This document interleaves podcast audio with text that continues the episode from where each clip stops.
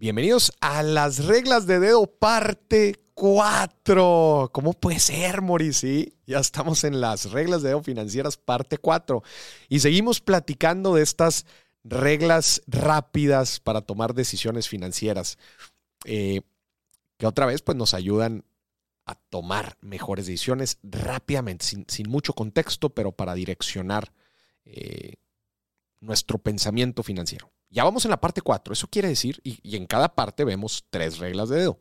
Lo que quiere decir que ya van nueve reglas de dedo antes. O sea, ya hemos hablado de nueve reglas de dedo. La parte 1, parte 2, parte 3. Así que si estás escuchando esta parte 4 y no has escuchado las otras tres, corre a escucharlas. Las vas a encontrar igual en las galletas financieras. Y hoy vamos a hablar de eh, principalmente tarjetas de crédito. Eh, de eso tienen que ver las primeras dos reglas de dedo.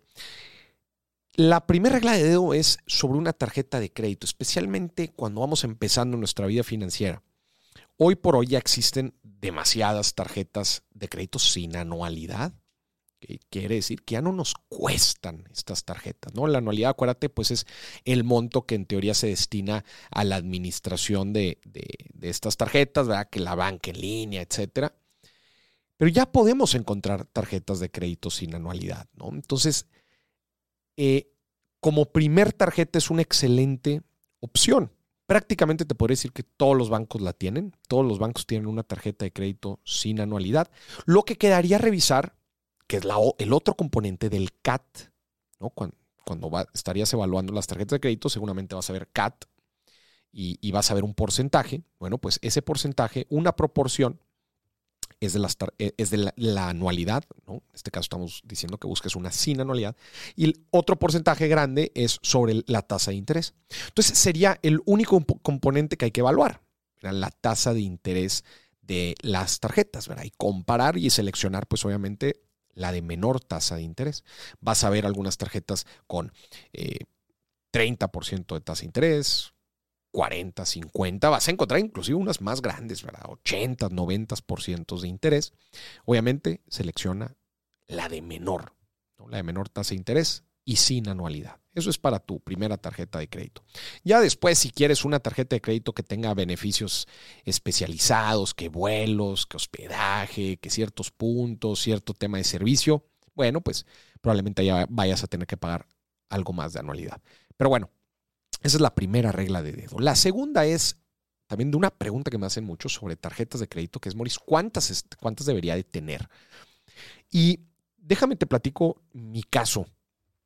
Yo específicamente, bueno, tengo dos tarjetas de crédito. Una que es la principal, ¿no? que digamos con ella hago todas las adquisiciones, todas las compras, todos los gastos normales, ¿no? digamos los de, los de mi día a día. Y tengo otra de reserva. Me ha pasado en viajes que por alguna razón que se bloquea, que hay que hablar al banco para que le desbloqueen, etcétera, y tienes alguna emergencia y tienes de respaldo la otra, ¿no? Entonces, como regla de dedo, dos tarjetas es un buen número, una principal, una de reserva. Más de dos, ya te estás complicando mucho en fechas de corte, en fechas de pago, que si lo pagué con esta, con la otra, que si esta sí la pagué, que la otra no. Se me hace que ya es mucha administración innecesaria. Entonces, como buena regla de dedos, se me hacen dos tarjetas. Y también ahora ya las tarjetas puedes pagar con la tarjeta digital. En realidad estás teniendo eh, pues dos tarjetas, aunque con el mismo límite de crédito, pero estás teniendo dos tarjetas. Yo todas las compras en línea básicamente las hago con la tarjeta digital, que tiene este código de seguridad eh, dinámico que va cambiando cada cinco minutos. Entonces es una, es una buena regla de dedo. Y la tercera, por última, tiene que ver con los autos usados. Eh, últimamente he estado platicando un poco de esto, que es cuál es una buena antigüedad para un auto usado. Y la regla de dedo te dice que tres años de antigüedad porque es donde aumenta más la curva de depreciación.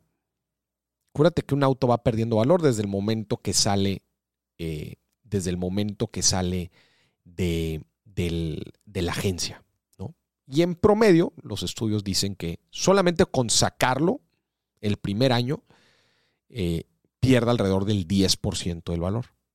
Y el segundo y tercer año pierden 15 y 15. Sea, en total un 40% en los primeros tres años. Otra vez, esta es una regla de dedo. Y seguramente ahorita como está tan raro el mercado de autos nuevos y usados por el tema del desabasto, etcétera, eh, probablemente no sea, no sea una regla.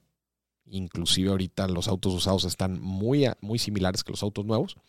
Pero bueno, en un mercado regular, con tres años de antigüedad puedes encontrar un muy buen auto usado, eh, poco kilometraje eh, y obviamente en, buenas condiciones. Entonces busca por ahí. Si estás buscando un auto usado, busca por ahí de tres, te puedes bajar un poco cuatro años o dos, pero el sweet spot está en tres años. Aplica estas tres reglas de dedo en tu vida para tomar mejores decisiones financieras y aviéntate las otras nueve reglas de dedo.